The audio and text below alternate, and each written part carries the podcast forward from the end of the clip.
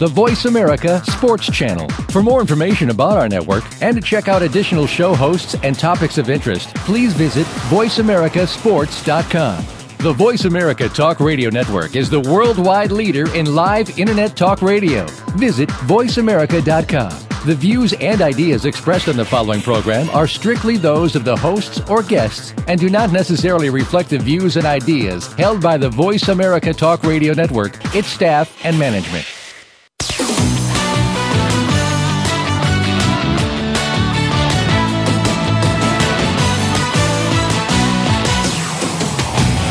Are you ready to talk sports with one of the leading sports journalists of today? Welcome to All Around Sports with John Inglesby. John's years of experience as a journalist has allowed him to net exclusive interviews with the top players, former players, commissioners, and owners. John and his guests are ready to give you the straight word when it comes to sports. Now, let's talk all around sports. Here's your host, John Inglesby. Voice America, welcome to the 61st ever and show nine of year two of All Around Sports. Each Friday at 1 p.m. Eastern Time, we broadcast live from Boston to go all around the world of sports for one hour to discuss what happened this week and what's coming up for the weekend.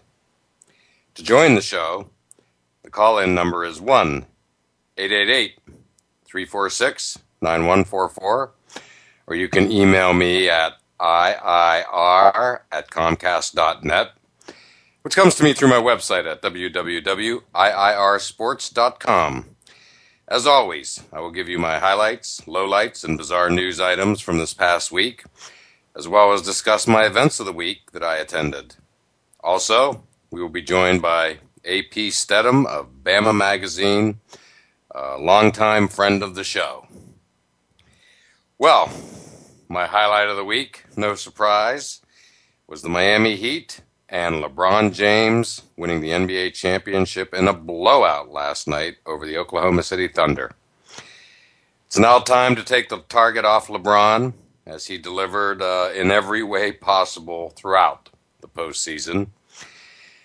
I practically feel honored at this point to have covered uh, Game 6 in Boston, where he had simply uh, one of the greatest single game performances in sports history and I knew that night, after seeing it up close and personal, that uh, the Heat would win it all, and that was proven last night. So, quite a run, historic, uh, everything from double doubles to averaging double doubles to, you know, breaking records that belong to people like Larry Bird from back in 1986 and, uh, you know, just again, an incredible run. Good for him. Uh, LeBron, has anybody ever been more targeted in the history of sports than LeBron? Truly. And uh, it's just been, you know, incredible to watch. I, I think for him, the, uh, you know, the turnaround, uh, you know, he woke up, shall we say, uh, when they were down 2 1 against Indiana. And that game four, that Sunday afternoon, was uh, when LeBron, again, became the LeBron that we've seen throughout the playoffs, which is not a LeBron that we've ever seen before. And then he truly took it to the next level uh, at uh, the night of Game Six in Boston. I've gone over this in my previous shows. Boston up 3 2 with a chance to close out the Heat in the Boston Garden. And LeBron just come in and laid 45 points and 15 rebounds on the Celtics. And, uh, and that was it. Uh, obviously, they won game seven and they were on their way. And uh, so, yeah, it's um, just historic. I think it's something we'll all remember for a long, long time. And, uh, you know, say you want about LeBron and the decision and uh, the not three, not four, not five comment. Uh, all in all, you know, he seems, uh, I, I, think, uh, you know, he seems to have good, done a good job handling his professional career. Doesn't get in trouble. And, uh, you know, all in all, pretty good with the media, with you know, teammates and the like. Uh, you know, coming straight from high school, the chosen one, on the cover of Sports Illustrated at age 16. Guy's led an interesting life. And last night, as he said, was the greatest night of his life. So it's going to be even uh, equally fascinating to watch his career unfold from here. But again, props to LeBron. He got his first title, and he was the man responsible, unanimous MVP. And uh, good for him. Uh, he's worked his whole life for it, and uh, I think he'll be a worthy champion. Sticking with the NBA, my low light of the week was simply the the disappearing act by James Harden of the Thunder, the NBA's best sixth man for the last couple of years, and one of Oklahoma City's own big three. That basically, because Harden didn't show up, became the big two versus the Heat's big three, and that's a big reason why they lost. But I was stunned by how lost Harden looked out there he literally did not seem to have any idea what to do with the ball when he got it out on the arc. He seemed unsure of whether to shoot, drive, pass. Tentative would be a very, very nice word to describe what we saw in this series. And it's especially shocking in light of how he stepped up during the three previous postseason series leading up to the finals, where again he absolutely positively disappeared. He is the big reason the Thunder lost. His his being a non-factor, and uh, I don't know, just come out of nowhere. I, I, I don't know if he can't handle the big stage. I did see a reference about maybe an injury to his shooting hand, but that doesn't seem, you know, uh, to be the reason. And even if it was uh, quote, a shooting slump. That doesn't explain what I and you all saw, which was simply when he got the ball in his hands, he looked clueless as to what to do with it. Tentative, he would take steps, not pass. He didn't know what to do. And uh, I've never seen the guy like that. I've always liked his game a lot, especially last couple postseasons. And, you know, obviously his look is unique with the beard and the bald head and all that, to say the least. Uh, so wow, I haven't seen a guy, uh, you know, uh, of that stature, if you will, uh, disappear like he did in the finals uh, in a long, long time. My bizarre story of the week was the guy in the bird hat chirping a bird call during the U.S. Open Golf Championship Trophy presentation on Sunday night at about 10:30 at night. Uh, not surprisingly, the unflappable Bob Costas handled it very easily, while the new U.S. Open champion Webb Simpson had a great line uh, on the spot saying, "Enjoy this, enjoy the jail cell tonight, buddy," which I thought was uh, pretty good, as you've just uh, minutes after winning your first major. And speaking of Webb, he highlighted my event of the week at the Travelers Championship in Connecticut uh, when I covered his press conference on Wednesday. Uh, as all you listeners of the show know, Webb's very familiar for me and us as I covered him winning the Deutsche Bank Championship here in Boston last Labor Day weekend.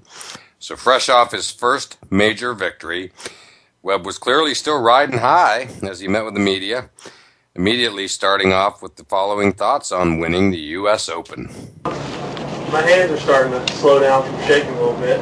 Um, but no, it's been uh, it's been a, a good couple days. I went home uh, on the red eye Sunday um, and just spent the day with my wife and son, and, and came up here yesterday. But hadn't had a whole lot of time to reflect on uh, on the week. But um, you know, last week was pretty special, even before I won, because my wife came out. You know, we had a week. Our boy was at home, so we had a week together. And, um, what was really cool about Sunday for me is, you know, I, I just kind of had a peace all day that, hey, even if you don't win this thing, uh, it's been a, an incredible week already. Uh, got some great quality time with my wife, and, and, we did some fun things in San Francisco. So I think ultimately that kind of uh, took some pressure off there on the back nine, and um, I still can't really believe it, but uh, it's been exciting, and um, I'm glad I'm here. Um, you know, Travelers uh, offered me a spot here in 2008 and um, you know, I love the people here. I, I love coming to this town, and um, I think it's actually, you know, going to be good for me to get back in the ropes and playing, uh, playing this week. And to the victors go the spoils. And uh, it was interesting to hear Webb talk about uh, some of the communications he received immediately following his victory. You know, I've gotten so many texts and uh, messages on Twitter, and I got some emails from uh, older guys who I've looked up to my whole life that I didn't expect, and, and so that kind of, um, you know, just congratulatory uh, reception from them has been great. And, you know, I've gotten a couple emails from older golfers that I'm probably going to print out and frame. Um, and, and, guys that, you know, I've respected so much in, in, so many areas of life, but, you know, they've just given me invaluable advice through these emails that I didn't even expect. And some of the people who contacted him via email, text, voicemail included Greg Norman, Hale Irwin. He's also been in touch with uh, Arnold Palmer, uh, and so I thought it was just uh, terrific stuff to hear that. Needless to say, and uh, when you win a major, it's always interesting to know what went on leading up to the major. How, what led to this? And Webb talks about uh, his preparation for the U.S. Open. Paul, my caddy flew home with me and my wife my son uh, Saturday morning after Missing Cup Memorial, and I just worked on something the, the two weeks prior in my backswing that um, I kind of perfected what I was working on, but it created another bad habit, and that's what we saw at Memorial, and I hit it, you know, everywhere. So what he, he was really adamant about coming home and trying to fix that, and, and he spent a couple days. We just practiced at Quail Hollow and, and kind of ironed out that kink that I had created.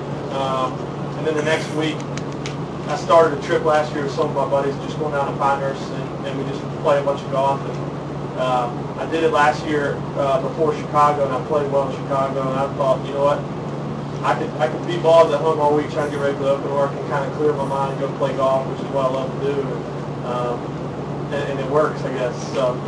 Were these college buddies or something? Um, one of my old caddy, William Kane's there, um, and then just some some other buddies I grew up with. And, um, pastor of my, my church in Raleigh there.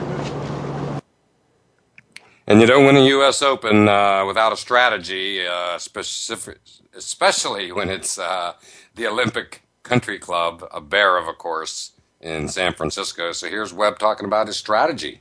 I figured, you know, I was still within striking distance if I had a great weekend, but the course is so hard that it's hard to kind of put your mind around trying to shoot you know, a couple 68s or 7s. All I was really worried about was trying to go out the next day and make as many bars as I could. And um, again, it's only my fifth major, so I wasn't really overly obsessed about trying to win, just trying to, you know, have a great tournament and, and gain experience. And again, uh, life changes for a golfer once you win a major. And here's Webb talking about uh, how his life will be changed forever with this major championship. I was telling some guys after after Sunday that one of my thoughts on 14, uh, I went to the restroom and I was just thinking that, man, this is fun. I'm nervous. All these emotions right now. And then I thought, you know, how did Tiger Woods win 14 of these already? I mean, this is hard. Uh, hard enough being in contention and making the cut in major, but yeah, my respect for guys that have won majors that grew through it, and and you know, guys that haven't won a major that have been great players I don't think it has anything to do with the fact that uh, they're not winning majors. It's just the major comes four times in a year, and it's just hard I mean, to win one in four events. And, um, yeah, so it, it, I feel very. I mean, I'm just thankful that I'm part of that group. And watch out for Webb going forward. As you've clearly seen, he's very talented. And as you've clearly heard, He's very, very likable, and uh, and the following soundbite tells you why. As he broke news this week that he would not be playing in the British Open, and I think you'll like his reasons. I haven't seen the replay. Um, we had a report, I haven't watched. I'll watch it next week when I have a week off. I'm excited for that. But you know, I'm a guy who who you know loves my family and we're probably only going to have a, a, few more, or a couple more babies, and so I have the rest of my life to play the British Open. Um, I don't want to miss the birth of the second child, so it was an easy decision.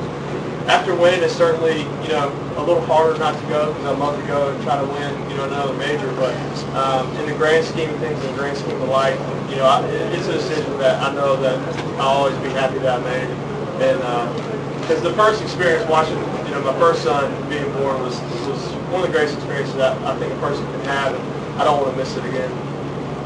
Jeez. Oh. So there's Webb Simpson, uh, and uh, a worthy, worthy U.S. Open champion to say the least. And now, as my former co-host Lemont Williams from Outside the Huddle likes to say, it's time to pay some bills. Let's take our break. And next up will be friend of the show, AP Stedham of Bama Magazine, who, like me, is covering the Travelers Golf Tournament this week. And uh, we're going to talk a little more golf and a few more other sports as well.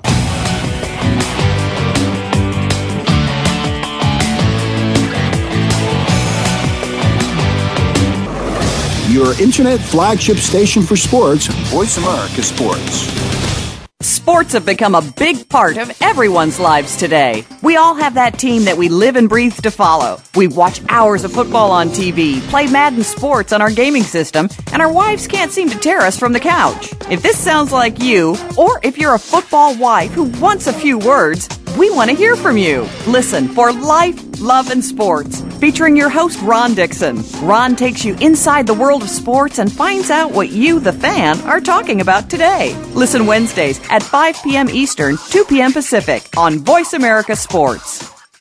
This is It Sports is an engaging talk program that includes you, the experts, and sports, all moderated by Coach Carl Hargrave. We'll talk about what's going on in the general sports world, collegiate and professional. Take a look at youth-oriented sports, athletic development and sportsmanship, faith, and where it has its place in sports, along with a lively discussion with Coach Carl every week. Tune in to This Is It Sports with Coach Carl Hargrave every Thursday at 3 p.m. Pacific Time, 6 p.m. Eastern Time on the Voice America Sports Channel.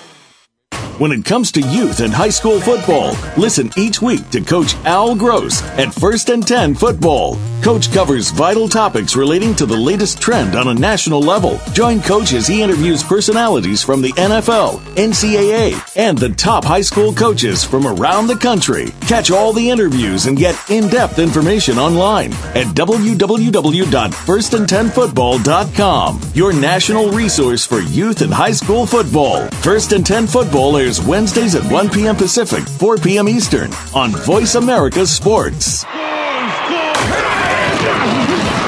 Your internet flagship station for sports. Voice America Sports. You're listening to All Around Sports with your host, John Inglesby. Become a part of today's show by calling 1 888 346 9144. That's 1 888 346 9144 or by sending an email to IIR at Comcast.net. Now, back to the show. Voice America. Welcome back to segment two of All Around Sports, and I am your host, John Inglesby. To join the show, the call in number is 1 888 346 9144 or you can email me at iir at comcast.net. It's that time of the show when we typically have guests, and on the line with us is a friend of the show, AP Stedham of Bama Magazine, who, like me, is covering the Travelers Championship this week in Connecticut. And uh, on Wednesday, when I was there for the Pro Am, uh, walked in the media tent, and there was AP, who again has been on the show already a few times. Uh, and AP, thanks for calling in. How you doing? Oh, I'm doing great, John. It was, it was so nice to see you the other day and, and spend some time together. Yeah, I think you and I got to spend, uh, you know, maybe the most time together that we ever have. And we've seen each other at some pretty interesting places. We met at the NFL draft in Radio City Music Hall a year ago, saw each other again at this year's draft. And, uh, now we see each other at golf. So again, it, it, was great to see you, and I think you really get to know somebody when you uh, walk a golf course with them, whether it be playing or in our case covering. It's, it was great. Yeah, it sure was. And every time I've been with you, John, it's a big event. I know. It is a big event. Let's keep it up.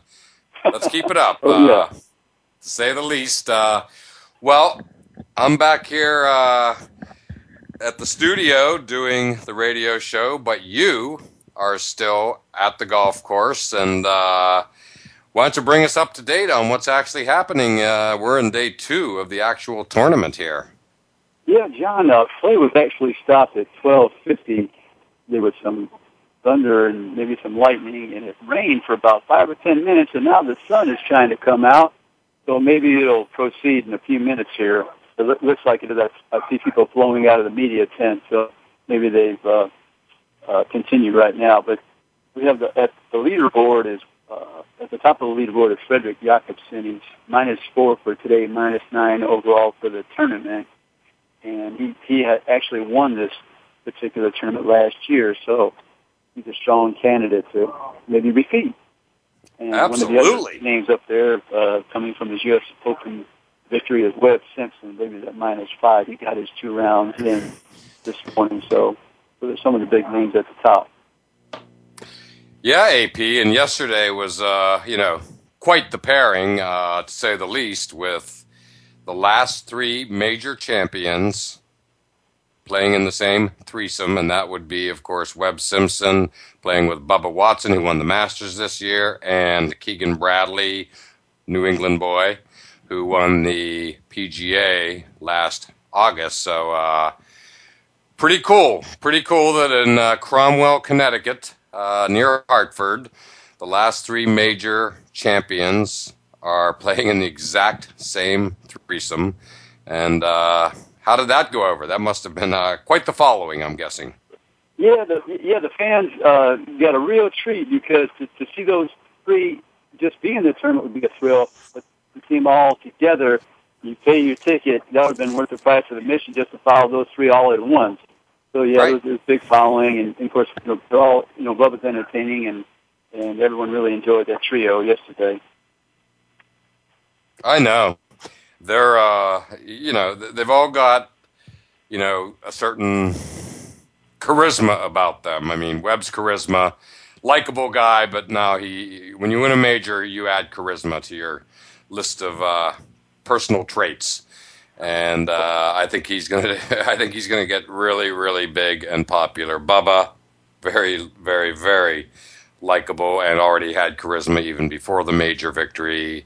Keegan Bradley, uh, we know him well. He he literally competed in the exact same high school league that my town competes in, which is called the Tri Valley League uh, outside of Boston. So, uh, big fan of Keegan, needless to say, who played for Hopkinton High School in Massachusetts, and uh, he also, you know, he he has a great personality as well, and uh, you know, I, I think it's three rising stars, needless to say.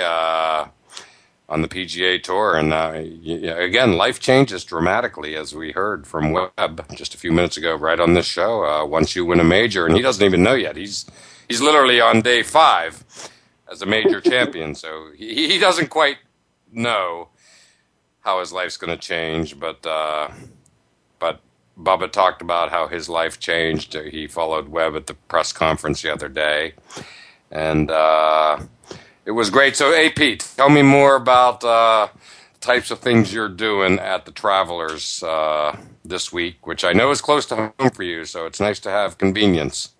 It, it sure is, uh, John. I actually was following three former Alabama golfers, uh, Michael Thompson, who came in second at the U.S. Open, and Jason Bohn, who's a longtime member of the PGA, and Bud Cauley, kind of a newcomer to the PGA Tour a couple years now. And, and Michael had a rough day yesterday. Uh, la- last year in the fourth round, he shot a 62 to finish fourth in this tournament.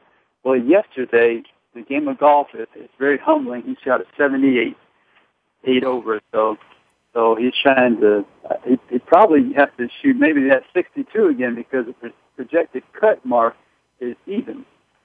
So I don't know what he's going to do. He's he's scheduled to go off around 128, I think, this afternoon. So that's probably been pushed back slightly, but he'll he'll be he'll be trying to make the cut with a miracle round tomorrow, his best round he ever had. Uh, Jason Bohn was uh, six over par, so he had a difficult day himself. And his best at this course actually was 65. He's done it twice. He, he'll probably have to shoot that 65 to, to make the cut. Uh, and then Bud, Bud was two over yesterday, and he hasn't finished today. I think he was three or four over when I last checked. And uh, Bud actually shot a 65 last year. So I've been following those three Alabama golfers, and the game of golf humbled all of them yesterday. Absolutely, that's what it does, as, as we both know from covering and uh, certainly in my case, playing here and there. Or, um, but tell me, tell, tell me a little bit about uh, Michael Thompson, who, frankly, was probably not a name known by a lot of golf, a lot of you know, golf fans. Uh, or certainly overall general sports fans who were tuning into the U.S. Open. But uh, Michael's name was right on the leaderboard uh, pretty consistently throughout the U.S. Open. And uh, why don't you tell, tell our listeners a little bit about Michael? Yeah, he's an interesting fellow, nice young fellow. Uh, Michael uh, raised in Tucson, Arizona, and he went to Tulane initially, and then the storm of the century came to New Orleans, Katrina, he was flushed out of there, and they actually sent the golf team up to SMU for a while, trying to decide the, the fate of the program. Well, it eventually disbanded. Well, he looked around at another school, and I think Alabama had recruited him prior to attending Tulane, and, and the golf coaches were very similar personalities. Golf coach at, coach at Alabama Jay Seawell. So he went up to Tuscaloosa, and he really uh, uh, changed his whole outlook to golf. He became a more aggressive golfer. He said that he never would have been on the pro tour if he didn't make that transfer because at Alabama there was a little bit more competition. But nothing against Tulane. That's just the situation. So he had to learn how to be a more aggressive golfer. So he gave all the credit to uh, Coach Seawell. And some interesting things about Michael. His grandfather in Arizona uh, used to play golf in the 30s, and he would he would bet $100 a, a hole, which was quite a sum of money in those days, and it became quite good. Uh, so when they had the Dean Martin Open in Tucson, Dean Martin would play with his grandfather, and occasionally Frank Sinatra would show up, and they'd have a trio. Wow, the Rat Pack, love it. Yeah, yes, that's, that's quite a story. That's really cool. And his other grandfather, interestingly enough, was at West Point, and uh, I think he played a little bit of football. He actually pretended to be a famous player from Notre Dame, I guess, in practice. And uh, and then his grandfather was in the service, and he ended up in Tuscaloosa, Alabama, of all places. And so Michael's mother attended grammar school there for three or four years. So it all came around through the family, uh, kind of coincidental situation. And uh, but so so he's got quite a, a family line on both sides. But he, but he's fascinating. A tough, he's a tough kid, but he's a quiet kid. You wouldn't know it, but they, but they call him Slick. That's his name, Slick, because he's a shot maker. You know, and that's what they call him. But he has a very uh, like angelic-like face, but he's real tough interior. Well, he sounds like someone to watch. Uh, you know, again, he kind of, you know, burst on the scene a little bit uh, at the Open, but now that he's on the scene, based on cool information you just gave us and that background. Uh, he might be a name that uh, we're going to see on more leaderboards. And uh, yeah, so AP, just to close out on the travelers here, um, cool event. It's my first. I've heard lots and lots about the uh, Pro Am, which is what I attended on Wednesday. I was also there on Monday of this week. And, uh, you know, you and I spent some time watching uh, some of the Pro Am fivesomes come up, uh, you know, come up on the 18th green, and uh, you know there was Chris Berman uh, from ESPN, Bill Murray. Need I say more? Booker T, Doug Flutie, right. Scott Burrell, UConn basketball uh, alumni, major major player, and uh, so you know it, it was uh, it was pretty cool. I, I was I've been very impressed with the Travelers overall. Impressed with what I saw at the pro am and how all the celebrities, uh, you know, signed a lot of autographs, interacted with the fans, talked with the media a bit. Uh, I thought, you know, and and all this, by the way, in the middle of about of about a 98 degree day that you and I were experiencing as well. It was hot. Yeah. But what, what, are your thoughts? Uh, what are your thoughts on specifically the pro am and just sort of, you know, checking out the celebs? Yeah, I, I was really uh, every time I visit this Traveler Championship, there's some improvement, whether it be the food that they serve the media or the attention they give to the golfers. It's a very friendly environment that the people really are interested in providing you with an outstanding experience. They, they'll ask you, how can we, you know, they'll, they'll approach you directly and ask you, how can we improve next year? What do we need to do? I mean, they're, they want to be friendly to all the people who attend and try to provide, um, you know, a great experience. But uh, one of the one of the questions I was interested in asking one of the celebrities was Ahmad Rashad. Right, I'm glad you said that. I forgot to mention him. Say that again, John. I forgot to mention him. I'm glad you you brought him up. Oh yeah, yeah. I was interested because you know the Pro Football Hall of Fame. Sometimes you'll see players promote their candidacy, and some players are for that that type of uh, promotion, and others aren't. But he says that in this day and age, when you complete your career, you have to have somebody who's going to lobby for you in all actuality because you'll be forgotten. Uh, the one objection he did have was a lot of times as broadcasters on the TV and an outstanding player will in his third or fourth year, right away they're mentioning, well, he's a surefire Hall of Famer. Well, he said he, he objected to that. He said you should wait till the career is over and then you start talking about Hall of Fame. It's, based on your career, not a couple of good years uh, I was interested in his point of view, and but I was able to ask him. And everybody's always uh, available. You know, the celebrities available. That's those type of questions. So you never know when you're going to be at one of these events what type of information you might learn, and, and these other things. Absolutely, absolutely. Well, that's great. Uh, well, AP, uh, great job describing, uh, you know, your take on the Travelers. Since you're a veteran, uh, this is uh, you've been there many years. This for me is my first year, as I said. I've done the Deutsche Bank uh, about eight or nine years uh, attending that, and uh, hopefully you make it out for that at the end of August out here in Boston. But with that said, AP, let's take our break. I know you're sticking around because we got some really big news to talk about in your right in your wheelhouse, which is the uh, proposed new college football playoff system. We sure do. We sure do, John. Look forward to it. All right. We'll talk in a minute. Thank you.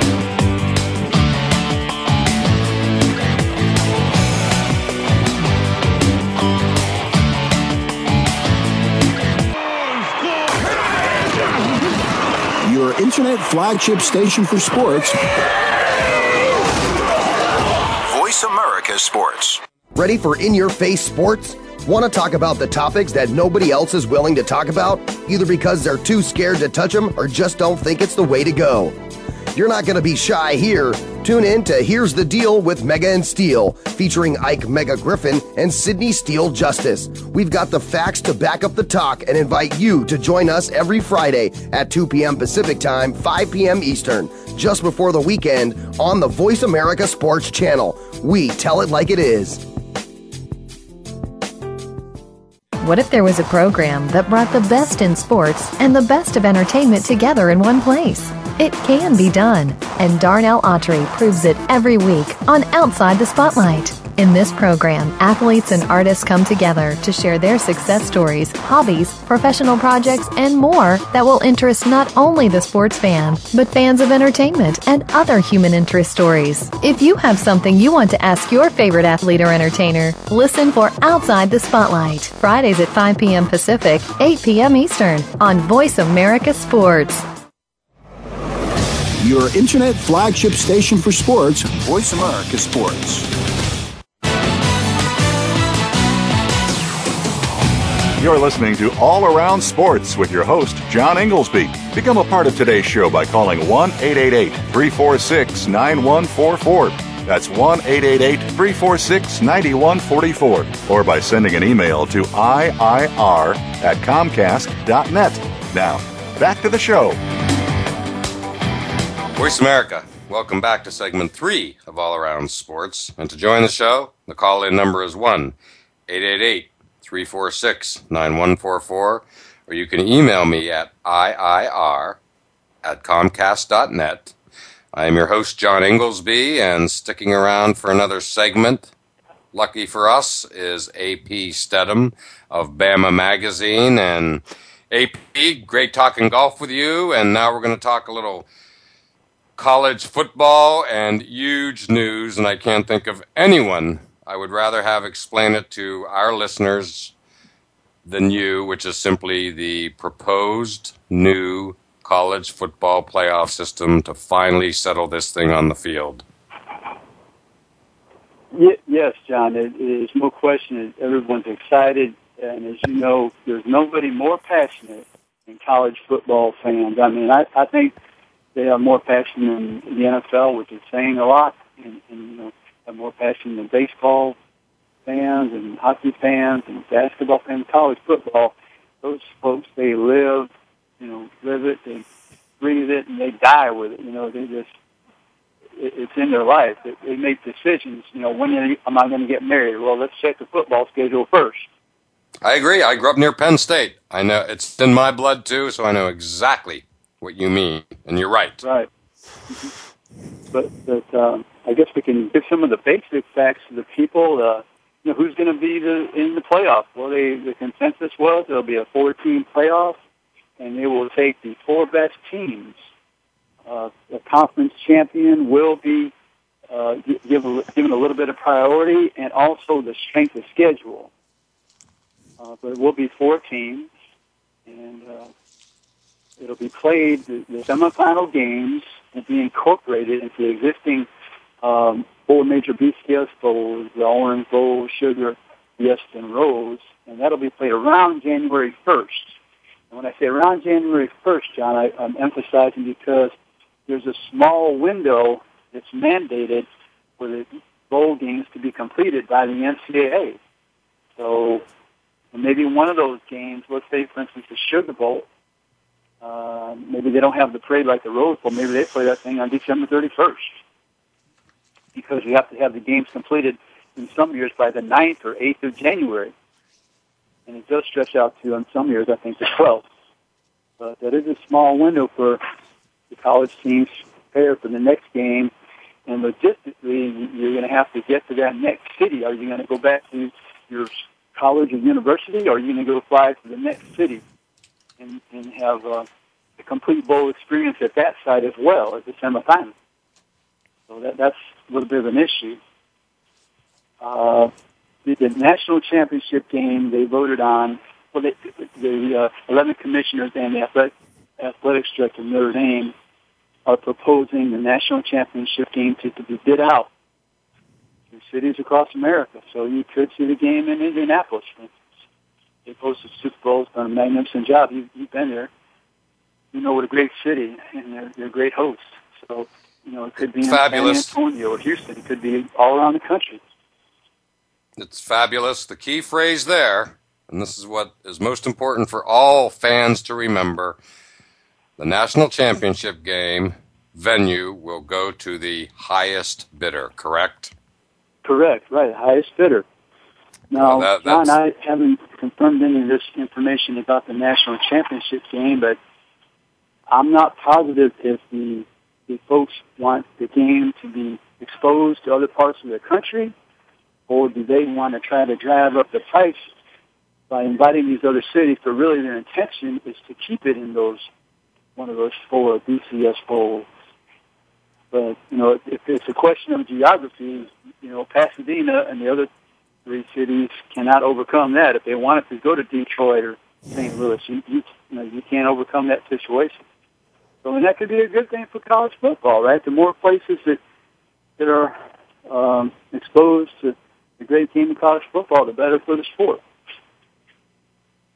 Absolutely. Um, well, uh, it's high time. I mean, what? Uh, I, I just think that you know, as long as they, number one, don't be offended by this. I know you cover Bama and obviously then the SEC.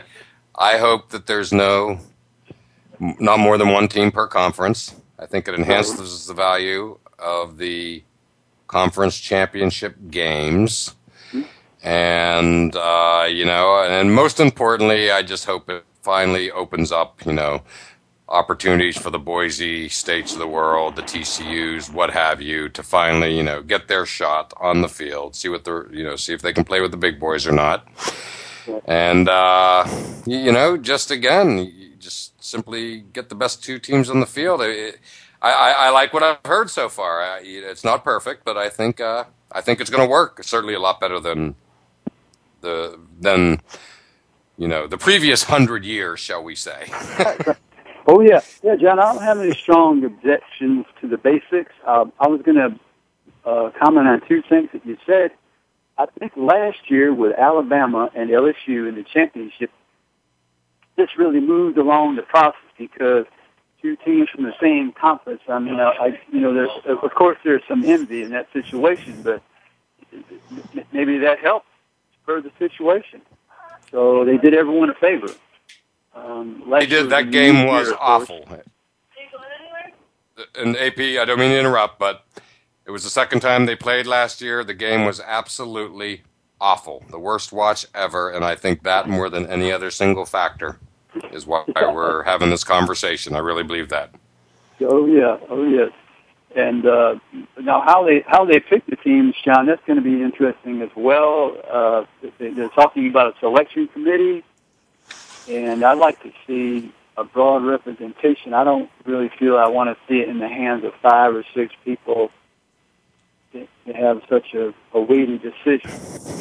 We want to hear more voices in the decision and more representation, and and in a way for those teams like Boise State, I think, to get in this um, equation, they're going to have to continue to try to schedule these top teams and beat them, which Boise has done to their credit. Absolutely. You know, to their credit, they I mean Oklahoma and they beat Georgia and Atlanta. I mean, any SEC team would like to beat Georgia and Atlanta, right? Right, and didn't they beat Virginia Tech and DC a couple years ago? Correct, correct, John. You're right. right. And uh, yeah, so the, the only thing they have to be concerned about is they can't have any slip ups in their league because it's not considered a one of the stronger conferences, so they don't have any leeway you know, where the strong, stronger conferences they, they do. So, but they can get it, be a part of the situation.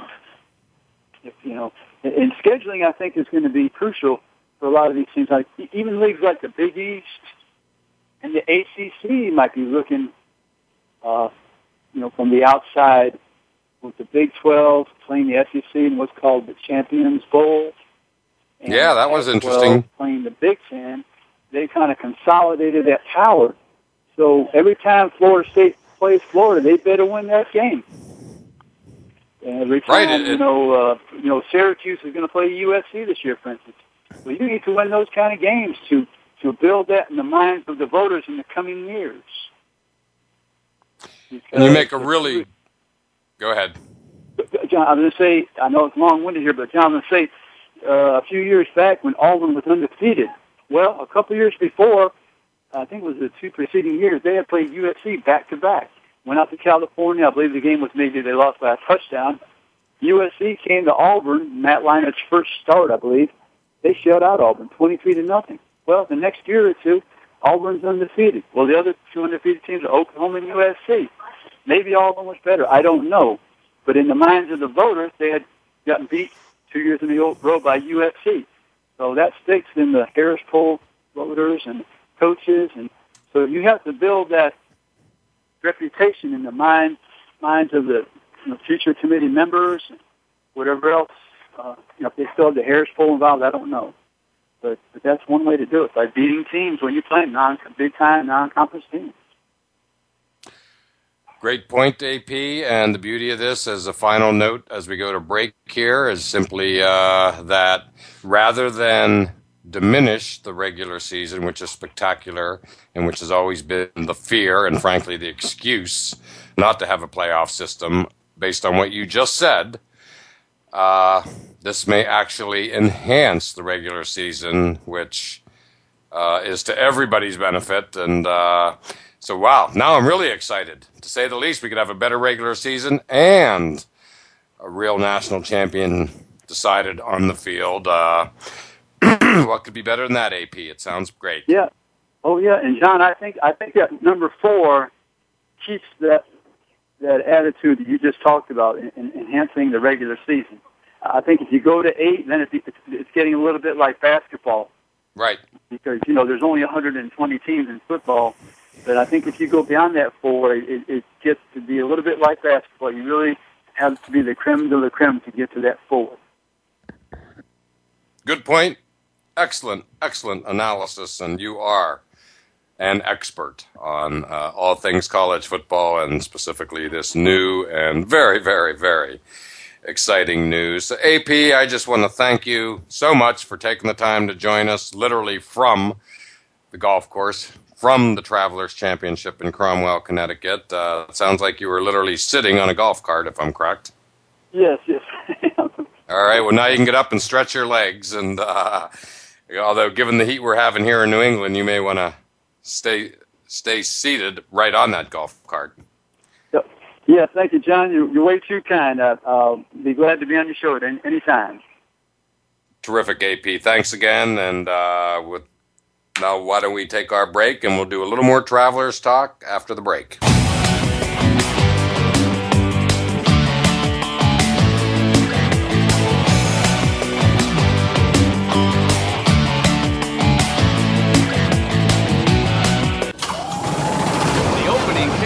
Is a beauty. It's a fly ball deep right field. Back goes O'Neill. He's at the shot. Got it with 2.8 seconds left. to left.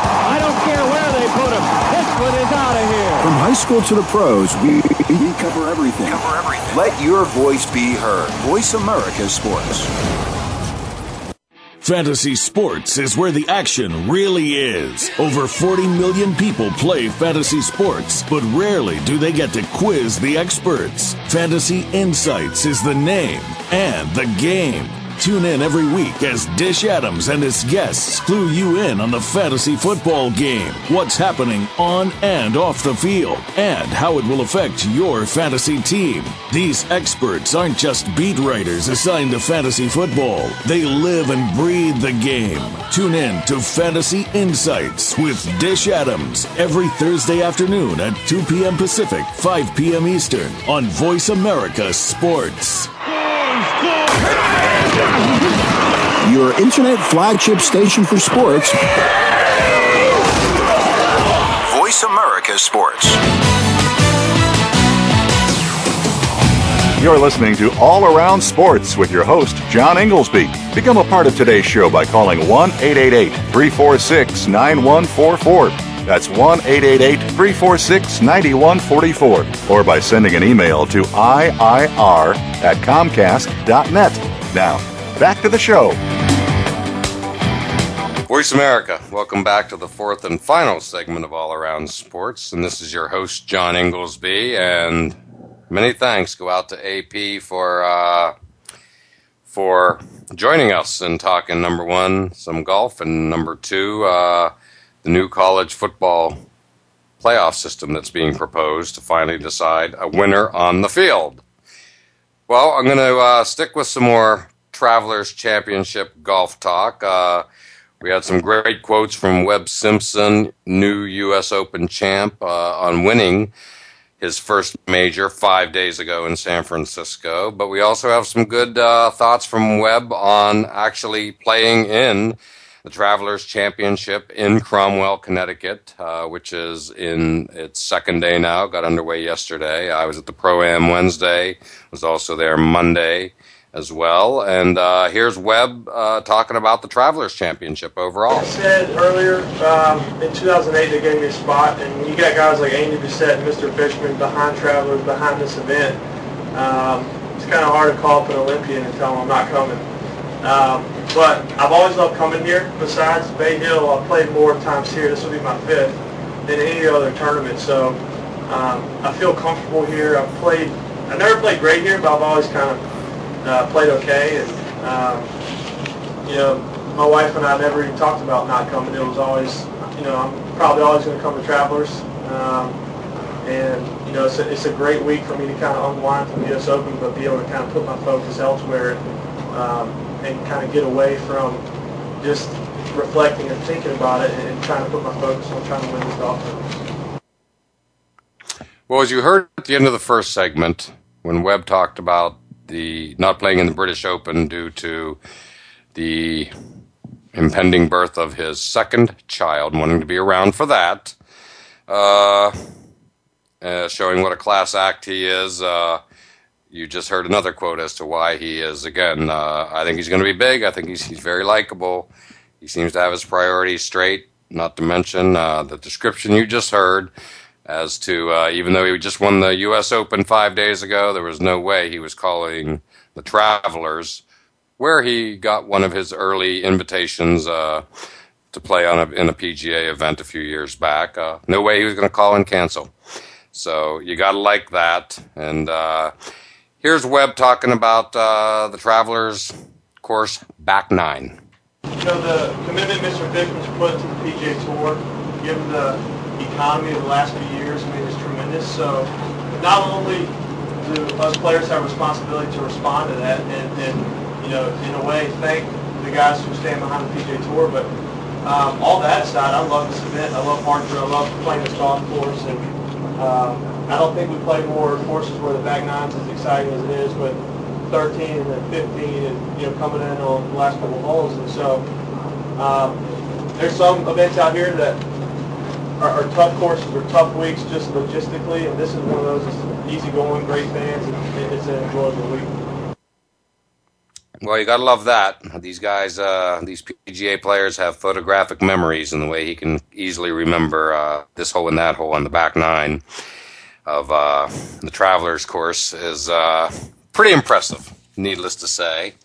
And uh, it was also interesting to hear Webb talk about uh, the pairing that I referenced earlier, which was yesterday, where the three last major winners were paired together at uh, at the Travelers. Uh, that being Webb Simpson, U.S. Open winner from five days ago, Bubba Watson, Masters winner, and Keegan Bradley, last year's PGA winner. And uh, here's what Webb Simpson had to say about uh, that pairing. Bubba, can't play as much, but uh, it's probably something I, I won't do during the round. Um, we'll be trying to beat each other. Uh, but you know, I have all their numbers, and, and when, probably when I when I know they're having a week off and I get a week off, I'll probably call some questions and uh, just see what to do. We need to Barry. Barry, yeah, I uh, I got excited. Bubba texted me yesterday saying we're playing together. I love playing with him. Uh, my President's Cup partner. He's so laid back. And I'm good friends with his caddy Teddy and, and Keegan. And Keegan and I get paired together a lot this year. And uh, think it was his caddy Pepsi who put bananas in my shoes Sunday. and it was a brand new pair of shoes. And I washed them and, and the smell is still in there. So I'm going to get it back. It's something I, I don't know what I'm going to do, but I'm going to get it back. Well, as you just heard, uh, boys will be boys. And I thought that was a pretty funny story about bananas in his shoes. Uh, great stuff. And uh, the other person who, uh, the other major winner who did a, uh, a news conference as well on uh, on Wednesday, immediately following Webb, was uh, was Bubba Watson. He won the Masters this past April. Uh, also had a uh, shot, a memorable shot that will be forever, ever remembered. Needless to say, when he came out of the trees in the playoff. So Here's Bubba talking about how life changes uh, once you win a major. Any of them, to beat them. no, you know, it was, it was, it was fun watching Keegan, Keegan win when he won. You know, um, U.S. That was for U.S. to win again for a major, and then somehow I won, and then Webb, watching Webb win, just coming down the stretch, playing solid golf, and that golf was about hanging on, not about uh, going low. And so watching Webb win, uh, it's good. Um, you know, the U.S. has won some majors now, so it's pretty, it's good. We got it going our way, I guess. Um, but uh, you know, Webb texted me. We're good friends, and we played. Uh, we were partners in the Presidents Cup, you know, he texted me and asked what was going to be different. And I just told him, I said, you're going to have more fans. You're going to have more people wanting to sign. I said, you just got to, and your agent's going to have more things for you to do. You have to just, um, just be able to say no. You know, you, you're the boss. Your agent works for you. You just got to be able to say no and, and do what's right for your family, not what's right for uh, for other people. It's always what's right for you and your family comes first. And so, you know, I, I try to give my little advice because you asked me. Who knows if he'll listen. And there you heard Masters champion Bubba Watson also playing uh, out of the Travelers Championship this weekend in Cromwell, Connecticut, near Hartford. And uh, yeah, it's it's a great, great bookend summer with uh, Travelers. Kind of kicks off summer, uh, and boy, it feels like summer here in New England. It's uh, been hitting 100 degrees, record setting. But yeah, we begin our summer with the Travelers. We'll end our summer with the Deutsche Bank Championship at uh, in Norton, Massachusetts, again right outside Boston, and uh, it's the only PGA tournament of the year that ends on a Monday. It ends on Labor Day, or does not end on a Sunday, I should say. It ends actually on Labor Day. It's become a Boston tradition, as has the Travelers. Uh, the course is spectacular. It's uh, actually TPC River Highlands in Cromwell, Connecticut. It is beautiful. And uh, again, I, have been very impressed. First year covering it, and uh, and I couldn't be enjoying myself more or learning more. And you know, good for them to have uh, Webb Simpson win the U.S. Open and basically in San Francisco jump on a plane and come up to Connecticut to play in a tournament that, as you heard, he clearly, clearly likes and uh, seems to have a, a, a, strong, strong tie to. Uh, it was pretty cool. I myself am watching him win the British Open at 10:30 Eastern Time on Sunday night. Totally thinking, totally rooting for him because again, watched him win the Deutsche Bank last August. Featured him heavily on this show uh, after he won the Deutsche Bank, and then knowing that uh, if he won the U.S. Open, I would be seeing him again this weekend in Connecticut. It all worked out. Lucky me and lucky listeners. So, needless to say, my appointment viewing of the week recommendation is for uh, to watch the Travelers Championship, especially the final round Sunday, which is uh, on CBS. Uh, Sunday, I think, starts about three o'clock, and with that said, I want to thank you, as always, for listening to All Around Sports, and we look forward to doing it all again next Friday at 1 p.m. Eastern Time. Thanks again for tuning in to All Around Sports with your host, John Inglesby. Be sure to tune in again next Friday at 10 a.m. Pacific Time, 1 p.m. Eastern Time on the Voice America Sports Channel. Have a terrific weekend, and we'll talk sports again next week.